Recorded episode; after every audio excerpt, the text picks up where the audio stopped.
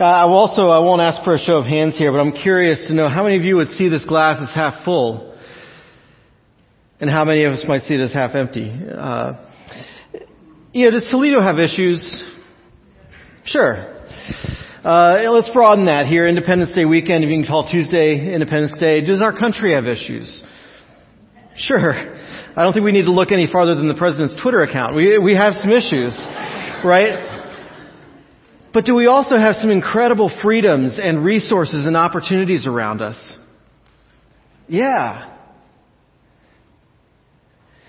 You know, I think our lives are full of these glass half full, glass half empty kind of moments and situations and things that we can look at things from different perspectives. And I want to give you a couple examples of this. Uh, who's been to Kroger lately? Okay, I went into Kroger last week and, uh, oh my goodness, what a mess. Uh, everything's, I couldn't find anything. And, uh, yeah, it took me twice as long as I wanted to be in there. And I came back and I complained to people at the office, and then I complained to people at my family, and then I complained to Facebook. And, uh, in the midst of this all, one, one person, uh, actually here this morning said, yeah, first world problems. And I thought, ain't that the truth?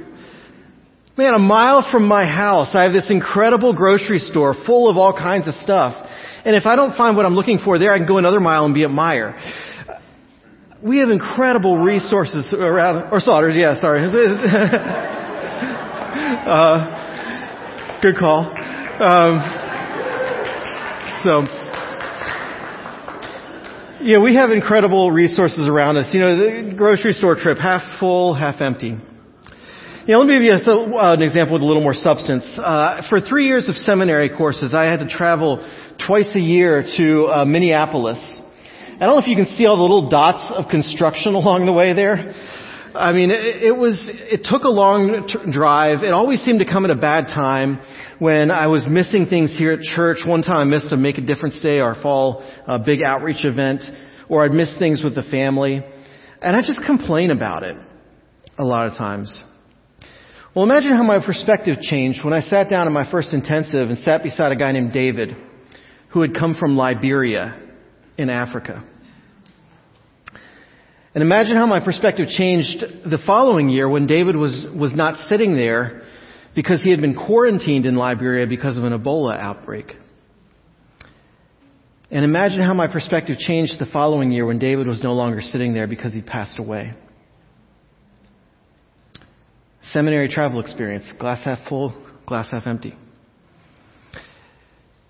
Now, I tend to be a realist. I tend to acknowledge the complexity of things, but I'm going to unashamedly lean into the glass half full side of things uh, this morning. Because as citizens of, of a time and place like this, we have incredible resources and incredible opportunities that haven't been known to most of the world in the history of the world. You know, even if we're not citizens of the United States this morning, we're citizens of an amazing time in history. I was, you can walk uh, not 60 miles from here, up at Greenfield Village in Detroit, the Ford Museum. You can walk by the Sarah Jordan boarding house. This is one of the first homes in the United States that was wired for electricity in, in 1879. This is less than 150 years ago. You know, from the, the creation of the world to the time of Jesus Christ to Abraham Lincoln, it took fire to light the night. And in a moment, historically speaking, everything changed. And over the last 150 years, innovation has transformed the way that we travel, the way that we work, the way that we communicate, the way that we know. What did the world do before Google? Now I know I'm preaching to the choir here right now, but this is amazing stuff. Within minutes of walking out of my door at home, I can be feeding a giraffe by hand. I can be standing in front of world-class art, watching professional sports, walking through a forest, fishing on a lake, or flying to another country. It's incredible the resources that we have around us, and yet, because of the access that we have to so many amazing things, sometimes we get engrossed by them. We get sucked into this, all, all the stuff that's around us. So what I want to do this morning, this, this Independence Day weekend, I want to pause for a minute and back up and just look at some scripture and get some perspective from the Bible on how we should view it all. How we might look at our lives through some different lenses, through some biblical lenses. And to do that, I want to dive into 2 Corinthians 5. We'll be a few different places this morning in scripture, but, but 2 Corinthians 5 is going to kind of anchor us. So here's what Paul writes in, in 2 Corinthians 5, uh, verse 16. From now on, we do not know anyone in a purely human way. Even if we have known Christ in a purely human way, yet now we no longer know him in this way. It's an interesting thing when you think about it, that we're not supposed to look at things in a human way. I mean, how are we supposed to look at things? We're humans. I like this quote from a, a French priest and, and philosopher. He says, We're not human beings having a spiritual experience, we're spiritual beings having a human experience. Right? There are spiritual realities and dynamics that are going on around us that are very much real. And yet, uh, our tendency sometimes is to look at things in a purely human way. Paul's saying, don't just go further than this. Don't just look at things from a purely human perspective. He goes on, he says, If anyone is in Christ, he is a new creation. Old things have passed away, and look, new things have come. Right, there's this idea here that when, that when we are in Christ, when our faith is in Christ, something changes or transforms. There's kind of a before and after effect here. And for me, this is looked, there's a couple turning point moments for me in relationship to, to not being in Christ and coming into being in Christ. Right? One of these was a, uh, moments was as a junior in high school. I went on a, a weekend retreat. It was the first time I remember hearing that, that God didn't just love the whole world, but He actually loved me. And that I actually needed to respond to that. It took, it took Christianity, it took my faith from being a, a sit in the seat on Sunday kind of a thing, and it personalized it. And I realized that, that if God loved me, then I either needed to accept and receive His love, or I was going to turn Him away. There was a changing point. There was a turning point for me of, of becoming in Christ. I'll give you another, a second example for me was in college. I, my freshman year of college, I sat in front of a speaker who asked two questions. He said, what cause are you going to live for? And what person are you going to live to please? He said, over the next several years, you're going to make some of the most important decisions in your life. You're going to make decisions that are going to affect the rest of your life and create a foundation. And so, what cause will you live for, and what person will you live to please? And I realized at that moment I might have received God's love, but I hadn't really turned over my life and surrendered my, my own desires, my will, uh, my heart to Him. And so it was a, it was a transition point of, of coming into Christ. The scripture is full of examples of what this really means when we're in Christ. And I'm, I'm going to hit a few things real briefly. But when we're in Christ, we become children of God. We're filled with God's Spirit. We're freed from sin, both its penalty and given, and through His Spirit, through its power over our lives. We're promised eternal life. But I think it sums it up well just to say we are made new. We're different. We're justified. We are saved. We're forgiven. We're redeemed. We're reconciled. Right? We are different. We once were lost, and now we're found. We were blind, but now we see. There's something transformational happening within us. And as, as uh, 2 Corinthians 5.17 talked about, we're new creations in Christ. This creation, this word here is the same word Paul uses elsewhere to talk about the creation of the earth. It's as though that same divine power that made the whole universe is somehow present within us. And we are changed. We're transformed by it. Now, for some of us, that happens, we can pinpoint that moment, right? When we were not in Christ and we, and we received Christ. Maybe it was a prayer, through conversation. Through some, for some of us, that, I still think there's a moment, but it probably happened somewhere in a season, right? Where we came to the end of ourselves and turn our life over to Christ. For some of us here in a, in a room this size, there are probably some here that haven't had that moment yet who are still thinking, am I going to surrender before Christ? Am I going to believe? Am I going to place my faith in Him? It's the biggest decision I think you'll ever make in your life if you're on the fence there this morning. But as new creations, we, something different happens to us. And we, we tend to think about this individualistically as, as between me and God, but there's also some corporate implications to this. Listen to what Peter says in 1 Peter 2.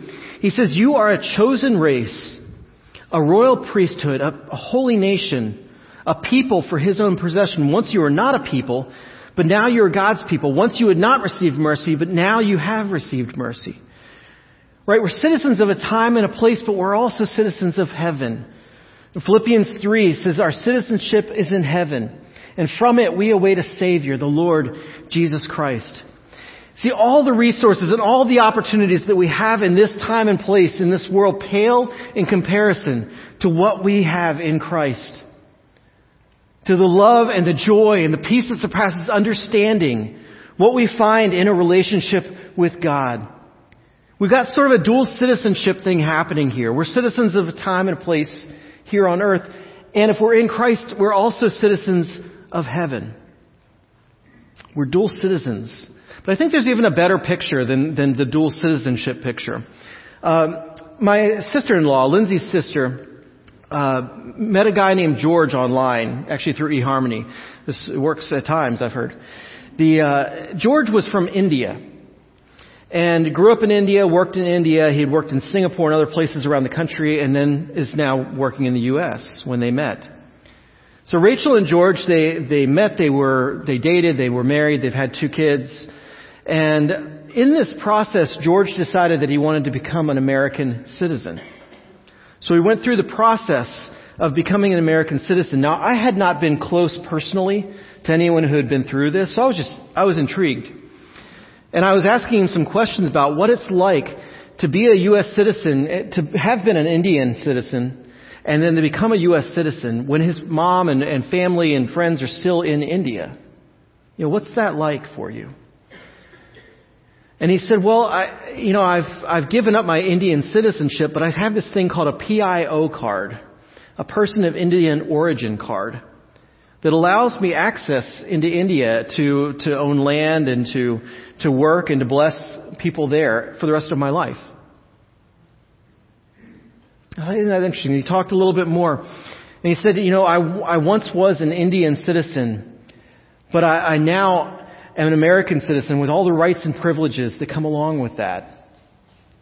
Right? My allegiance is to America, but I retain broad access to India to bless people there. And I think this is kind of what we're getting at. When we are in Christ, in a sense, we surrender our citizenship on earth to become citizens of heaven with all the rights and the privileges and the promises that are associated with that. But we retain broad access to bless the world here. And I'd suggest this morning it's more than just access. It's actually our calling. It's our mission. Before we looked at, at 2 Corinthians 5, if anyone's in Christ, he's a new creation. Old things have passed away, look, new things have come. But look at what follows this. This is kind of a, so what? Why? Everything is from God who reconciled us to himself through Christ and gave us the ministry of reconciliation. Therefore, we are ambassadors for Christ. Certain that God is appealing through us, we plead on Christ's behalf to be reconciled to God. Right? We are citizens of heaven called to be his ambassadors to our world. We are in Christ and called to be for Christ. Or look at that, the verse we looked at before in 1 Peter. You are a chosen race, a royal priesthood, a holy nation, a people for his own possession. Well, why? Look at the rest of the verse. So that you may proclaim the excellencies of him who called you out of darkness and into his marvelous light. See, in Christ we have remarkable resources and opportunities and freedoms and a meaningful mission that He has called us on to be His ambassadors to earth, to, to work for the reconciliation of things that are lost and broken. It's really amazing. And here's we've walked, as we walk through July, and even the last uh, week or two, we, we've been in this series called Together with One Mission. And these are, these are, we're leading up to Andy's uh, last weeks uh, as our senior pastor, uh, as he's retiring. The, uh, the 23rd, July 23rd will be his last Sunday here. And by the way, you will not want to miss that morning. Uh, God is doing some stuff in our midst that is just miraculous. It's beyond explanation. And, and uh, this is kind of a side note, but I hope you can all be here with us on the 23rd because it's going to be a fun service, fun morning as we celebrate what God's done through Andy, but also you know, our mission together as a church that continues on. I think if we're going to be together on one mission, if we are going to love God and love each other and get the message out, not just from a head perspective, but from our hearts with passion, I think we have to embrace our identity as citizens of heaven. We have to embrace what it means to be in Christ. And I just want to suggest three things this morning that I think will help us to do that, to embrace this dual citizenship idea. One is don't get too close to the world. That might sound a little weird, but be careful about not getting too close to the world. This is from 1 John 2. Do not love the world or the things in the world. If anyone loves the world, the love of the Father is not in him. For all that is in the world, the desires of the flesh, the desires of the eyes, the pride of life is not from the Father, but is from the world. And the world is passing away along with its desires. Romans talks about not being conformed to the world, but to be transformed by the renewing of our mind. And I want to suggest this morning if anything is consuming you, even good things, work, right? Home activities or family activities, even, you know, money, sports. If anything is consuming you to the degree that it is, it is dethroning God in your life or pulling you away from your relationship with God, it may be time this morning to reevaluate and consider letting some things go. Be careful about becoming too close to the world, too ingrained in the world. Right? An ambassador does little good when he forgets where he's from and gets too sucked into the world that he's in. Don't get too close to the world, but let me say on the other flip side, don't pull too far away either. You know, if an ambassador does little good when he's uh, too, when he forgets where he's from, he also does little good when he forgets who he's been called to serve. Now, I want to say, for some of us, we need boundaries in our lives, and, and for some of us, there are things within this world we need to be careful of and mindful of and not eh, expose ourselves to temptations that we can't handle. There are things, things in life we know that we're susceptible to falling to, and there's wisdom in creating some boundaries of using some discernment in life. My concern is that sometimes, and I've been here in, in the past, sometimes our world gets so full of citizens of heaven that we forget about the citizens on earth. Or our world becomes so consumed with Christians that we forget that there's a world around us that's there to be blessed. And that God's calling us to engage that world, even if it's a little messy at times. You know, Jesus gives us, I think, a really good example here to, to look at as, as one who engaged the mess of the world around him. Uh, I love something Andy Stanley, he's a pastor in, in uh, Atlanta, says. He said, if Jesus believed in guilt by association, he never would have come to earth. Right? Sometimes there's a need to, to engage the world around us in redemptive ways.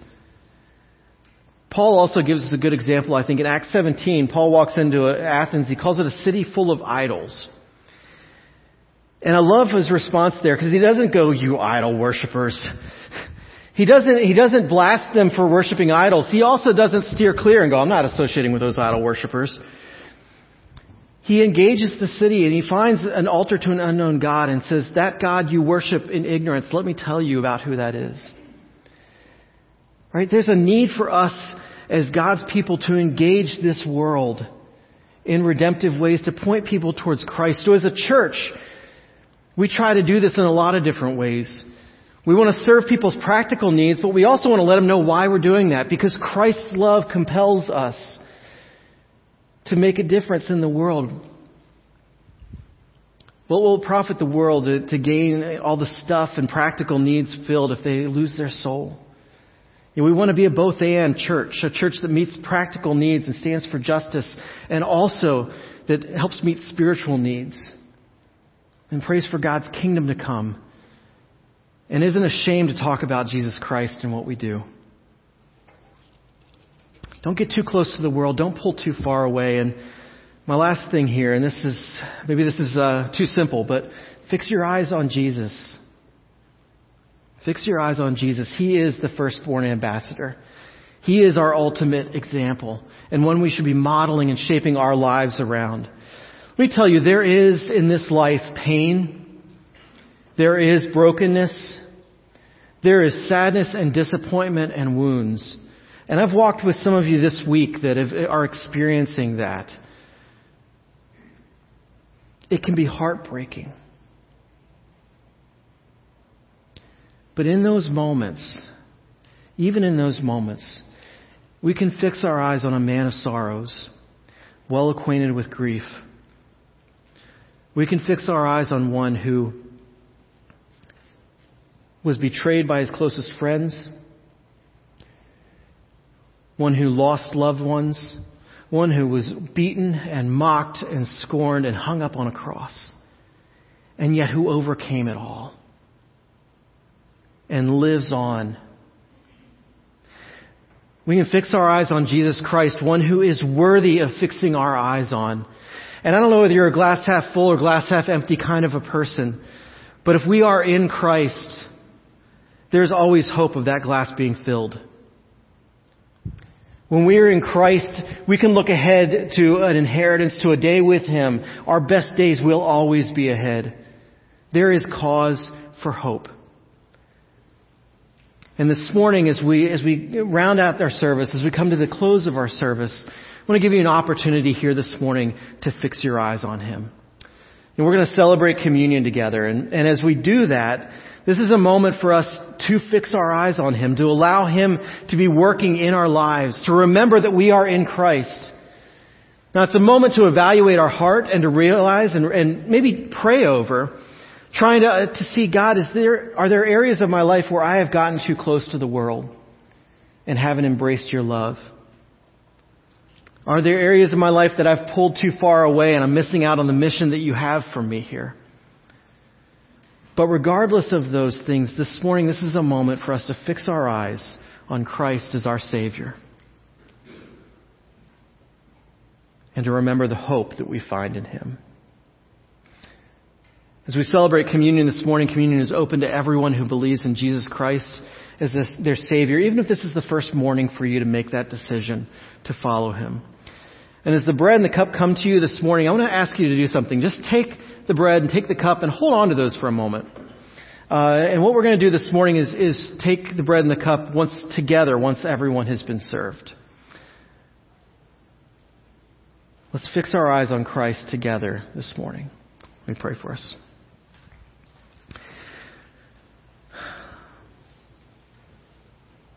Lord, you have done remarkable things, and we have incredible resources and freedoms and opportunities as citizens of heaven when we come to be in Christ. And Lord, for anyone this morning here who is, is not, wouldn't describe themselves as in Christ, who maybe have, uh, are wandering or wondering, I pray you'd speak into, into those lives this morning. Affirm your love, your forgiveness, your grace and mercy. And Lord, for those of us who are, would describe ourselves as in Christ, I pray that we would embrace and take hold of the life that you offer.